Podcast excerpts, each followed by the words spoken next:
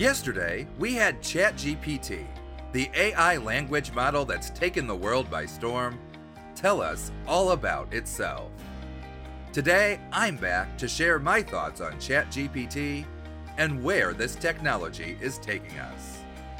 Here is what I see as the current state of this technology. For Personal Tech Media, this is 2 Minute Tech. I'm Jim Herman.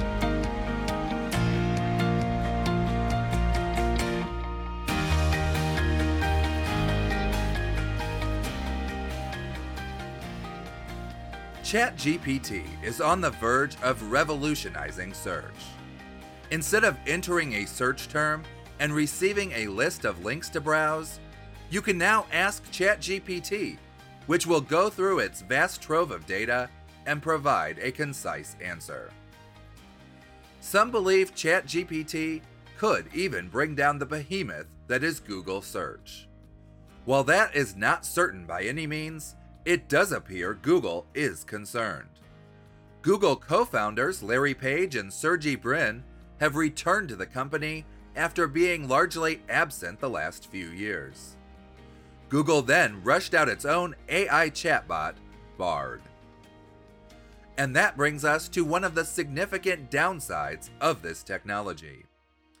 With traditional search, you can cross reference the information you read with ChatGPT and Bard, there are no cited sources. You have to trust the AI's word. In fact, Google created a promo for Bard asking about the James Webb Telescope, and Bard got one of the three discoveries it listed wrong. As yesterday's episode showed, ChatGPT has the potential to revolutionize many areas. However, for the foreseeable future, we do need to exercise caution.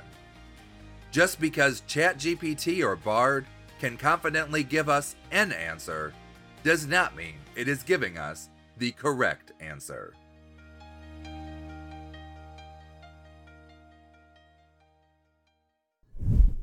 Thanks for listening. Did you know that all of our past episodes are available online?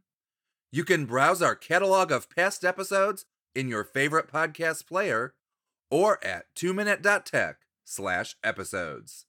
That's T-W-O minute dot tech slash episodes.